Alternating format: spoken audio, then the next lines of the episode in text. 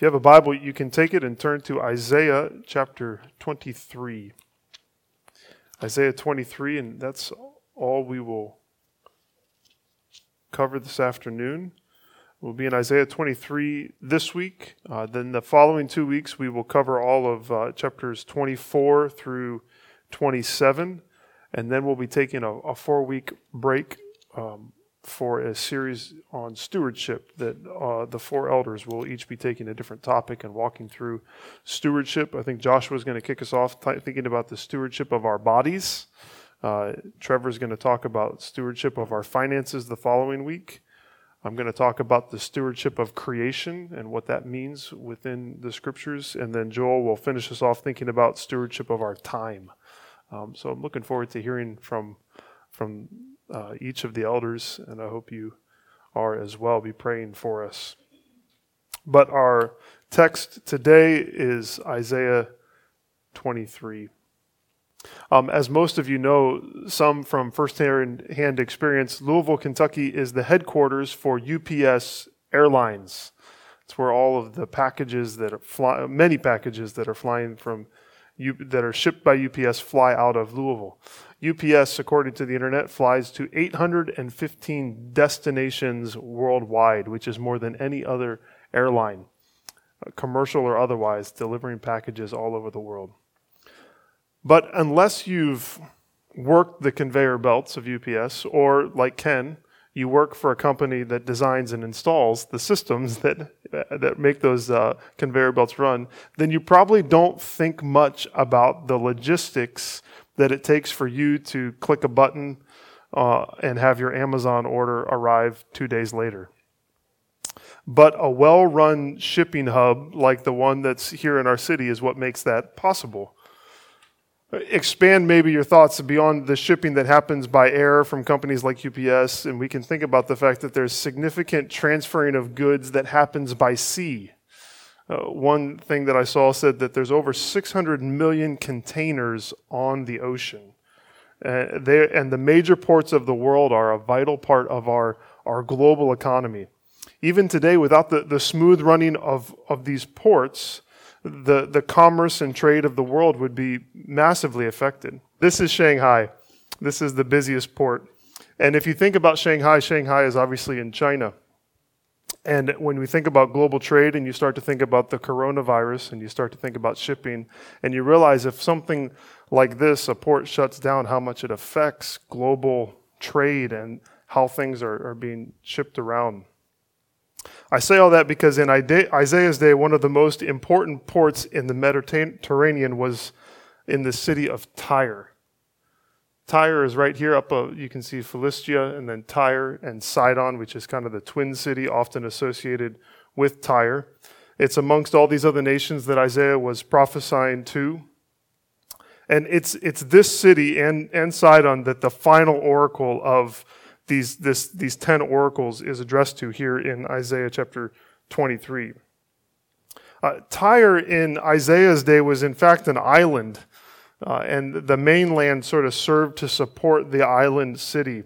But its final conqueror, who was Alexander the Great, not only changed the leadership of Tyre, but also changed the geography of Tyre. This is a map that sort of describes what Alexander the Great did. And dur- there was during a, a seventh month siege on the island city, Alexander and his army constructed this causeway. They used some of the famous um, cedars of Lebanon and also rubble from the mainland city, threw it there into the, the water that separated uh, the city of Tyre, or the, the island of Tyre from the mainland, and built a causeway all the way out so that they could attack the city of Tyre. And they eventually did after those seven months and defeated that city. This causeway then stayed, obviously, changed all the currents and the tides that were there, and, and eventually enough sand and, and sediment built up that the island was connected with the mainland and it was fully embraced. And this is what Tyre looks like now. So this is Google Maps. Tyre is completely connected to the mainland at this point. It was once an island. You can hardly even tell that it was, but now it's just this uh, sort of isthmus there outside. Uh, but before all of that, Tyre was this major port for the Phoenician Empire and for all of the Mediterranean. You can see Tyre's over here um, on, on the right side of the map. And these are some of the Phoenician trade routes. Um, some of the other major cities that were a part of this, you can see Carthage. Maybe you've heard of Carthage. That was one of the major Phoenician cities. And then in our text, we talk about a city called uh, Tarshish, which could be over here near uh, Gibraltar or Cadiz, Gadir. Somewhere in that area is possibly where, where Tarshish was. Its exact location is unknown. It could also have been over um, near Utica and, and Carthage. But needless to say, the Phoenician Empire was, was a massive shipping group, they, and Tyre was a major part of that. There's tons of goods being, going back and forth, and Tyre was, was at the, the center of it. And in fact, they were building tons of ships, especially in Tarshish. The, the ships were even known as ships of Tarshish. Now, why the history and geography lesson? Maybe you're wondering. I thought we were talking about the Bible.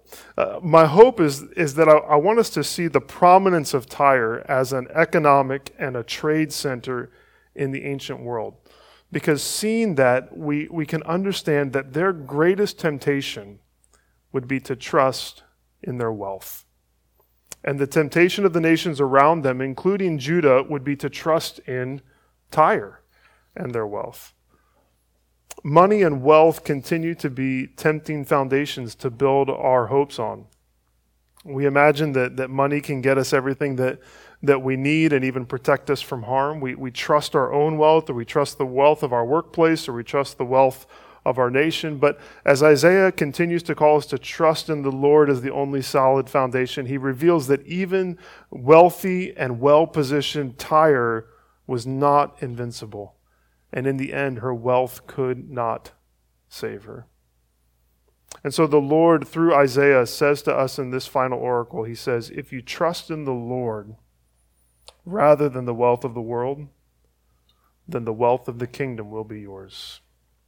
If you trust in the Lord rather than the wealth of the world. So there's, there's the contrast. Let's trust in the Lord, not, not the wealth of the world. If, and if you trust in the Lord rather than the wealth of the world, then the wealth of the kingdom will be yours. That's one way to communicate it. Jesus said it like this What does it profit a person to gain the whole world and lose his soul? Or, as we read earlier, seek first the kingdom of God and his righteousness, and then all these things will be added unto you. If you trust the Lord rather than the wealth of the world, then the wealth of the kingdom will be yours. Whether we have it or not, worldly wealth tempts us. We imagine that if we just made a little bit more, it would make our present more comfortable and it would make our future more secure.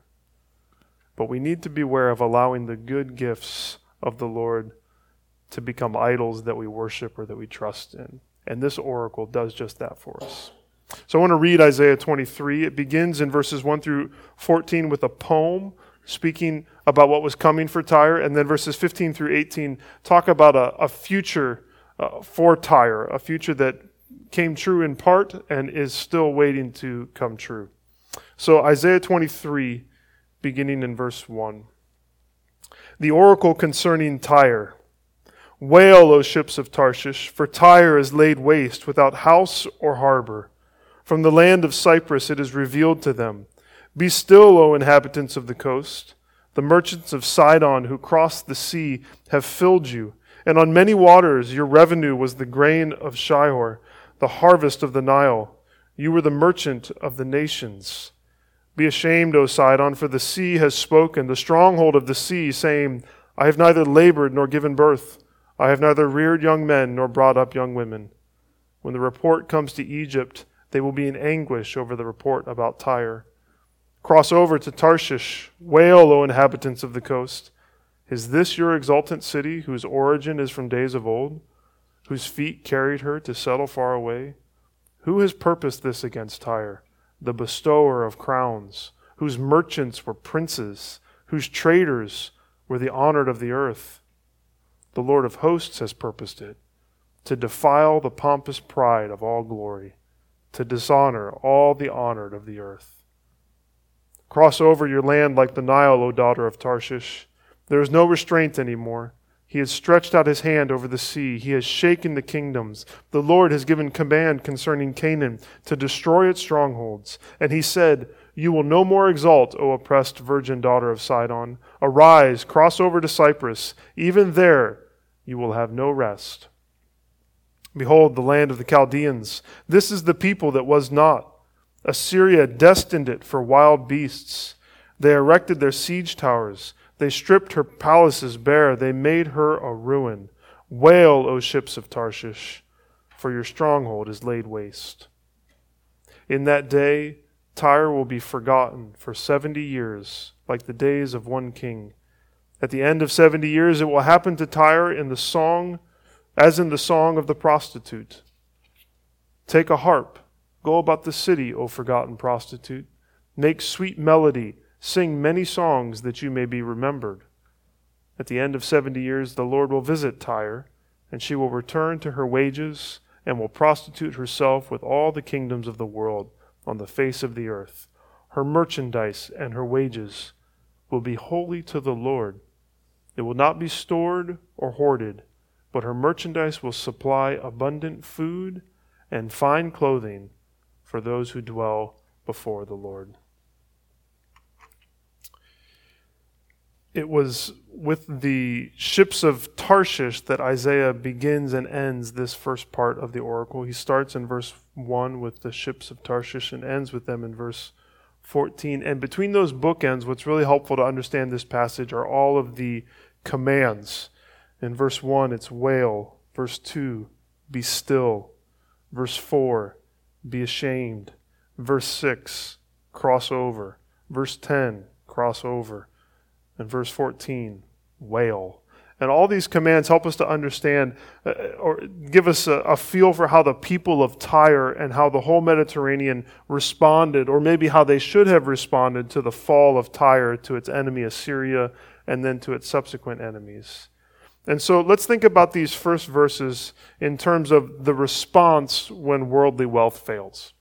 The, the response when worldly wealth fails. What does that look like? I'm going to give you four responses to the failure of worldly wealth. Verse 1, the first response is sorrow. Sorrow. Uh, the opening image is of these ships of Tarshish and they're presumably laden with, with goods that they're bringing to the people of Tyre, probably being sailed by men of Tyre. And, and they're getting to, to, ready to make the short trip from the island of Cyprus over to Tyre. And as they're there, word arrives from Tyre that says, Tyre is no more. Tyre has been laid waste, and its harbor is completely gone.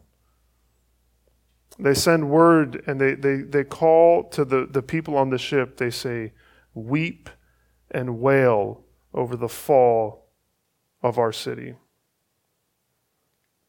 It's describing the, the certain future of all those who trust in wealth.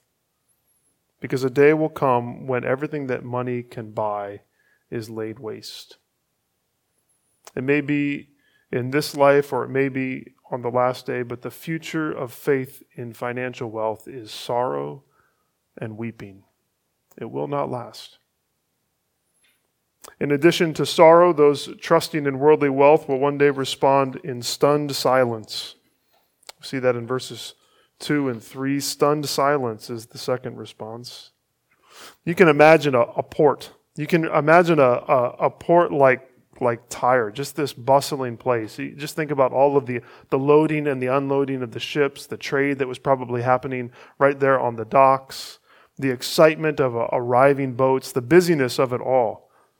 It might be compared to the, to the stock market trading floor before computers, where people were, were shouting back and forth. They were making deals like their lives depended on it. But the command of verse 2 is for those in Tyre to do what? To be still and to be silent. At that port, trade is no longer occurring. occurring. It's just eerily quiet. Verse 3 indicates that, um, that Tyre was a place of international commerce. It was this spot where the excess grain of Egypt was bought and sold. But now there's no more ships in the harbor. There's no more money to be made in Tyre. It's silent. Some people panic when they lose everything. But other people just sort of stand in stunned silence. And the lesson is that no matter how successful a business or a bank account might be, no matter how bustling or busy it appears to be one day, it's moments away from collapse. It can all fall apart in a minute. Sorrow, stunned silence. The third reaction is shame. Shame in verse 4. Be ashamed, O Sidon, for the sea has spoken the stronghold of the sea, saying, I have neither labored nor given birth, I have neither reared young men nor brought up young women. What does that mean? Uh, we're told in, in verse 5 that uh, Egypt is, uh, I'm sorry, that we're told that, that they that they are to be ashamed, probably because they've come to the realization that with the failure of all their worldly wealth, they also have left no legacy. They invested their lives, the people of Tyre, in the pursuit of money and in the pursuit of riches, but now they have no children or family to show for it. No enduring memory. Proverbs 13:22 says, "A good man leaves an inheritance to his children's children, but the sinner's wealth is laid up for the righteous." There's this idea that there's a, a way to, to make money that means you're going to leave it to bless others. And then there's a way to make money that means that you're going to leave none of it to bless others and other people will take it up. And that's what happens in Tyre. Shame fills them, they have no legacy. Sorrow, silence, shame. The final response, similar to the others, is shock. Shock. Verse 5, we're told that the that Egypt is going to mourn Tyre's fall because its a collapse would affect their economy as well. You think about this major port where they're selling grain. If Tyre fails, then Egypt starts to lose money as well. Verses 6 and 7 talk about Tyre not as a, a place where people were going to come into, but now it's a place where people are fleeing, refugees of war. The residents are retreating to Tarshish. And no one could believe that this city, this old ancient city, fortified with massive high walls. Now it's uh, a city that was, that was filled with the wealth of the nations. Now it has been conquered. There's nothing left of Tyre. As you think about Tyre and its fall, you, we might look to the history books and we see this kind of sorrow, stunned silence, shame, and shock in response to something like the stock market crash of 1929 and the Great Depression that followed. Or we might think about more recent days, something like September 11th.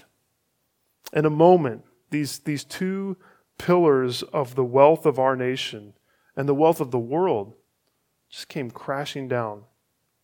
That was a day that had worldwide effects that continue to this day. And think about how fast it happened and how unexpected it was. The first plane struck at 8:46 a.m. The second tower fell at 10:28 a.m. Less than two hours, and the whole world changed. Tyre and the Twin Towers and all the failure of worldly wealth in between remind us that the wealth of a nation or the money that we hold on to, it will soon fail us. If we're trusting in worldly wealth, then one day our response to that is going to be sorrow, stunned silence, shame, and shock because it's all going to be gone. The second half of this poem, uh, in verses 8 to 14, gets at the, at the how and the why of money's failure. It shows us the reason behind worldly wealth's failure. So we're thinking about the response first. Now we're thinking about the reason behind worldly wealth's failure. Because the people of Tyre and everywhere in the ancient world were saying, how could this have happened? Why did it happen? And verse 8 shows us they should also have asked, Who has done this? And not surprisingly, we find that the Lord had done it. So, if we're thinking about the reason behind worldly wealth's failure, the, the first most obvious reason is God's sovereign plan.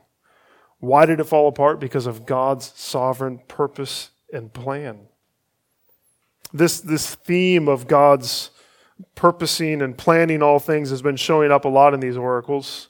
And it's here as well in verses 8 and 9. Look at those verses again. They ask the question Who has purposed this against Tyre? The bestower of crowns, whose merchants were princes, whose traders were the honored of the earth. Verse 9 gives the answer The Lord of hosts has purposed it, to defile the pompous pride of all glory, to dishonor all the honored of the earth. More specifically, than what we see in verse 9 is that it was God's sovereign plan, but it was also their wealth failed because of God's purpose to humble them.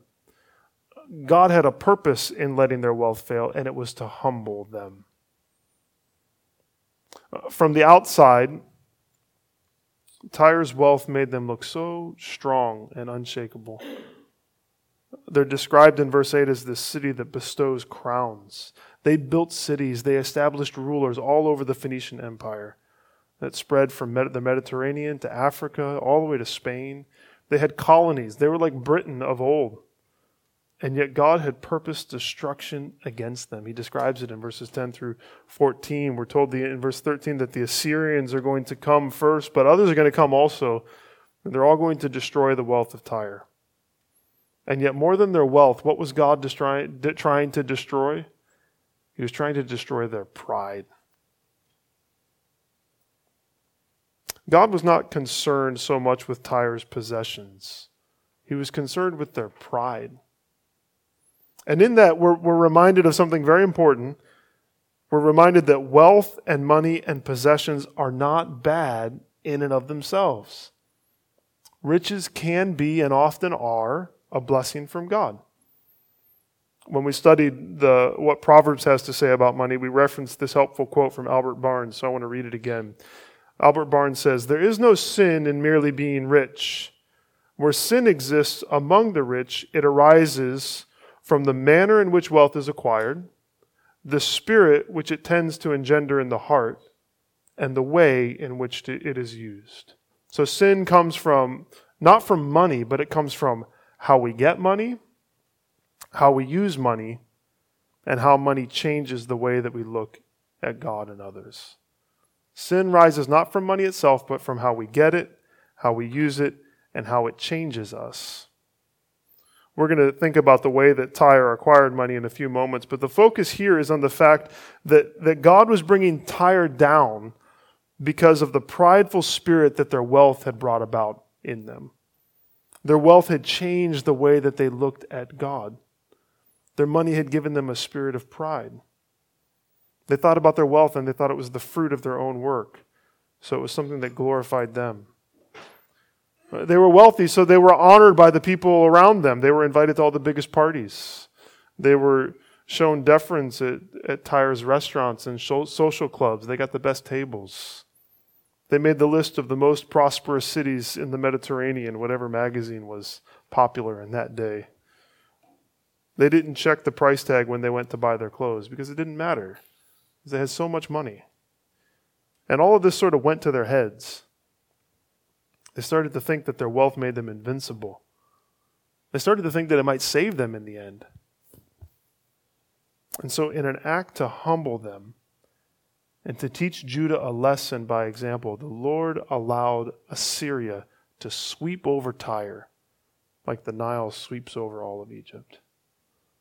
All of their riches, verse 13 says, would be stripped bare and would be taken far away. Their strong walls would be breached, and all of their wealth would be robbed. And the hope, verse 12, that God had was that they would no longer exalt themselves. He said, You will no more exalt, O oppressed virgin daughter of Sidon. As I say that, do you see the grace in God's judgment on Tyre? He was humbling Tyre he was stripping them of their wealth that they trusted in. And there's this hope that having taken away their wealth, they would turn and trust in Him instead. That they would trust the Lord rather than the wealth of the world. But primarily, remember, these are written to God's people. And so the, the lesson was for God's people. It was for them to turn from trusting in riches or from trusting in those who are rich. Don't trust in Tyre. Don't trust in the wealth of the nations that surround you. Tyre exemplifies the comparison of Proverbs 18, verses 10 and 11. Proverbs 18, verses 10 and 11 says, The name of the Lord is a strong tower. The righteous man runs into it and is safe. In contrast, a rich man's wealth is his strong city, and like a high wall in his imagination. it's not really strong, he just thinks it's strong. The rich man's wealth fails him because salvation is only found in the Lord. Remember, God's wrath is against us because of our sin, and no matter that, there's no amount of money that can pay him off because he requires perfection and he requires eternal punishment to clear our debt. But in his love, in his love, he has sent Jesus to pay our debt for us. Christ comes and he pays for our salvation, not with money, pays for it with his own life. And by faith, we're able to run to and we're able to run into Christ and be found in Him, not having a righteousness of our own that comes from the law or from wealth, but that comes through faith in Christ, a righteousness from God that depends on faith. And when we run into the name of the Lord, we are safe and we are secure forever.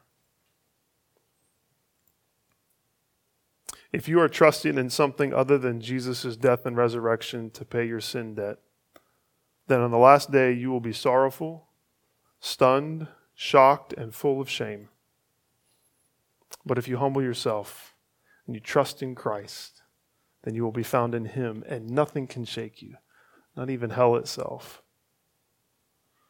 This passage has a word for those of us who have put our eternal hope in Christ. Because while we have entrusted our souls to Jesus' care, sometimes we start to think that money will bring security to all the other areas of our lives. We start to think that we can trust Jesus for our spiritual lives, but I need to trust in some business acumen and some finances for security in the other areas of my life. We find salvation in Jesus, but we seek satisfaction in the things that we can buy.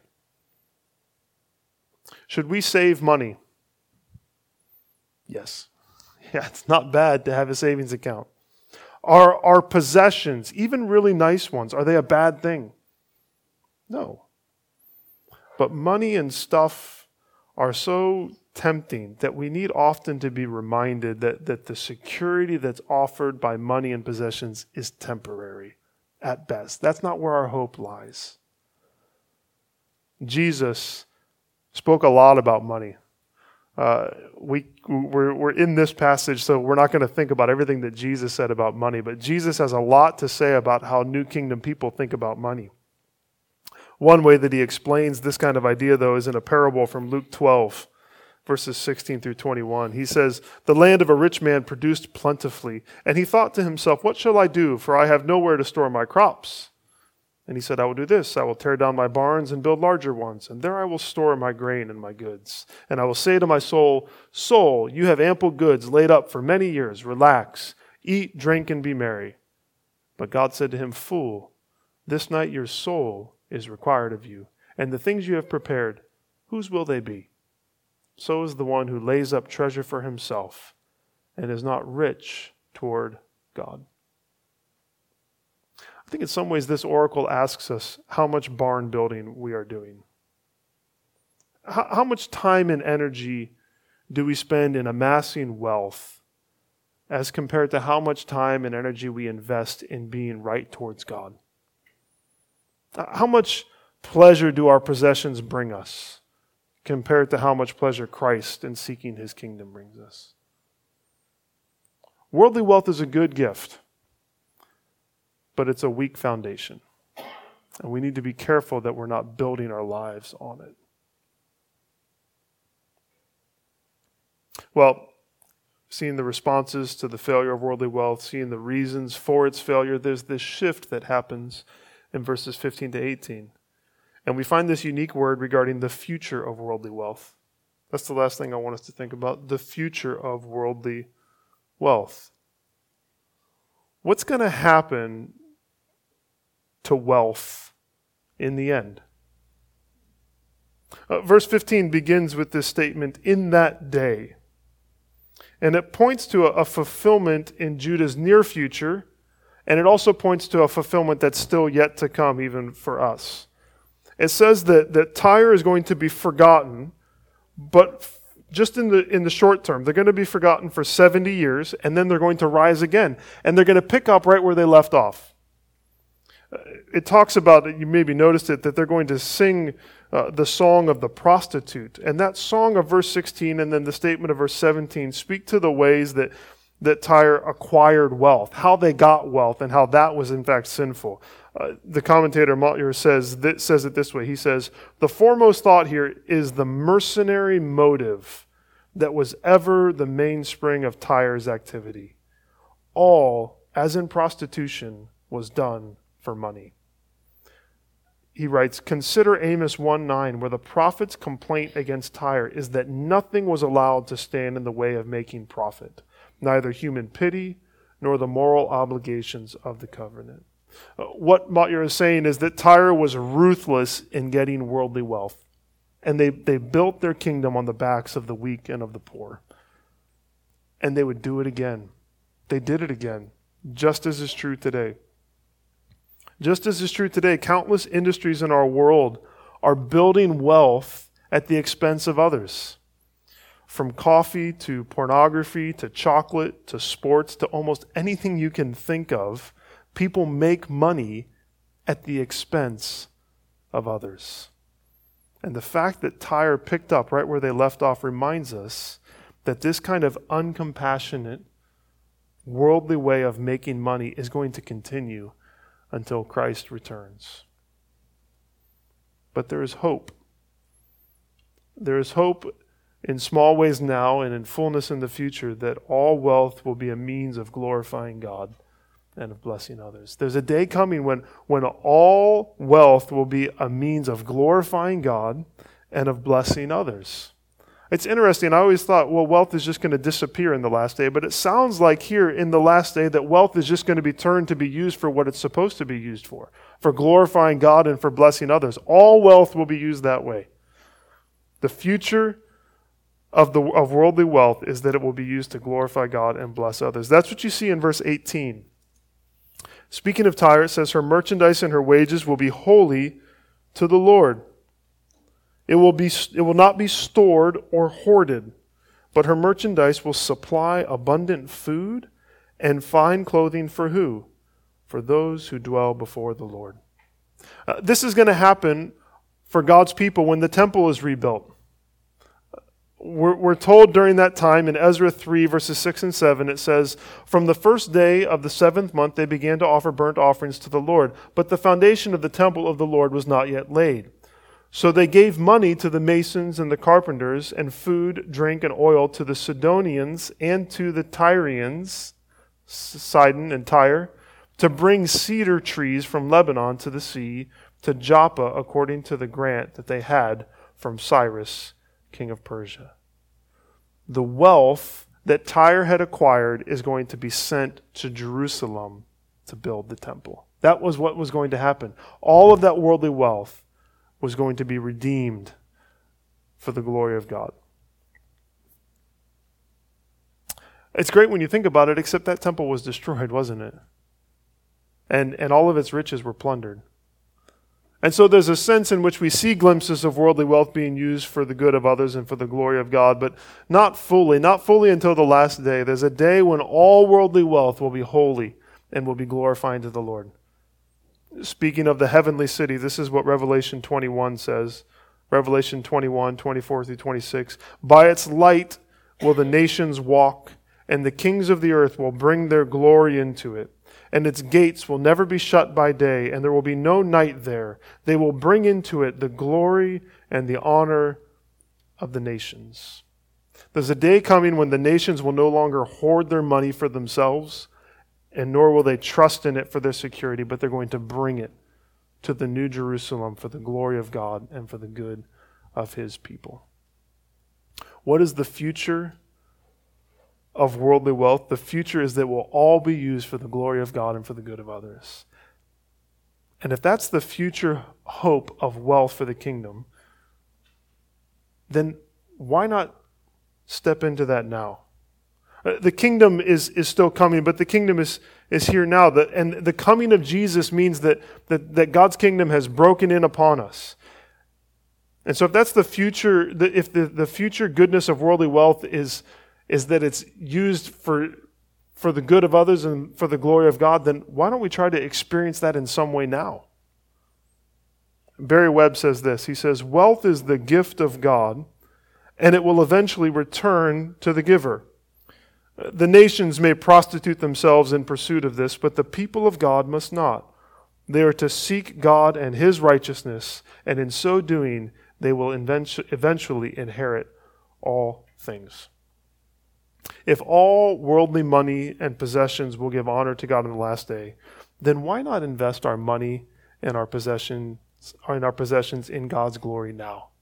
Why not why not use our money to honor the Lord and to bless others with our generosity? What's interesting is if when when money is no longer something that we're trusting in, when we, when we don't find our security in how much money we have, then it becomes something that we can use to bless others and to be blessed by blessing others as we honor God with our money. I think generosity has a, an effect on our souls. When we give things away, you know what it says? It says, My hope is not in this money. I freely give you this because this is not where my hope and my confidence is. When, when you give things away, your hands are telling your heart, This will not save me. And so I freely give it. The beauty of the kingdom is that if you trust in the Lord rather than the wealth of the world, then the wealth of the kingdom will be yours. If you give away the gift of money for the glory of God and the good of others, then you'll get everything else.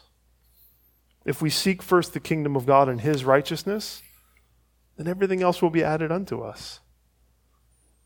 I think this passage then sort of gives us a choice. The choice is that, that we can trust in wealth, and we can have some good times now, all the while knowing that it's going to fail us in the end and it's going to lead to sorrow, stunned silence, shame, and shock. Or we can allow God to humble us and lead us to trust in Christ alone for our salvation. And from that place of trust, being, being freed from the burden of gathering money as our security, we can just start to give it away for God's glory, for the good of others, and even for the joy that comes through generosity. We can have freedom and we can have joy now, and we can have all the riches of the kingdom in the age to come. Two options I like the second one. Makes most sense to me. As I thought about it, I thought, well, maybe we could all find a way this week to be generous, a, w- a way to sort of cement in our hearts that our hope and our joy is in Christ, not in money, not in possessions.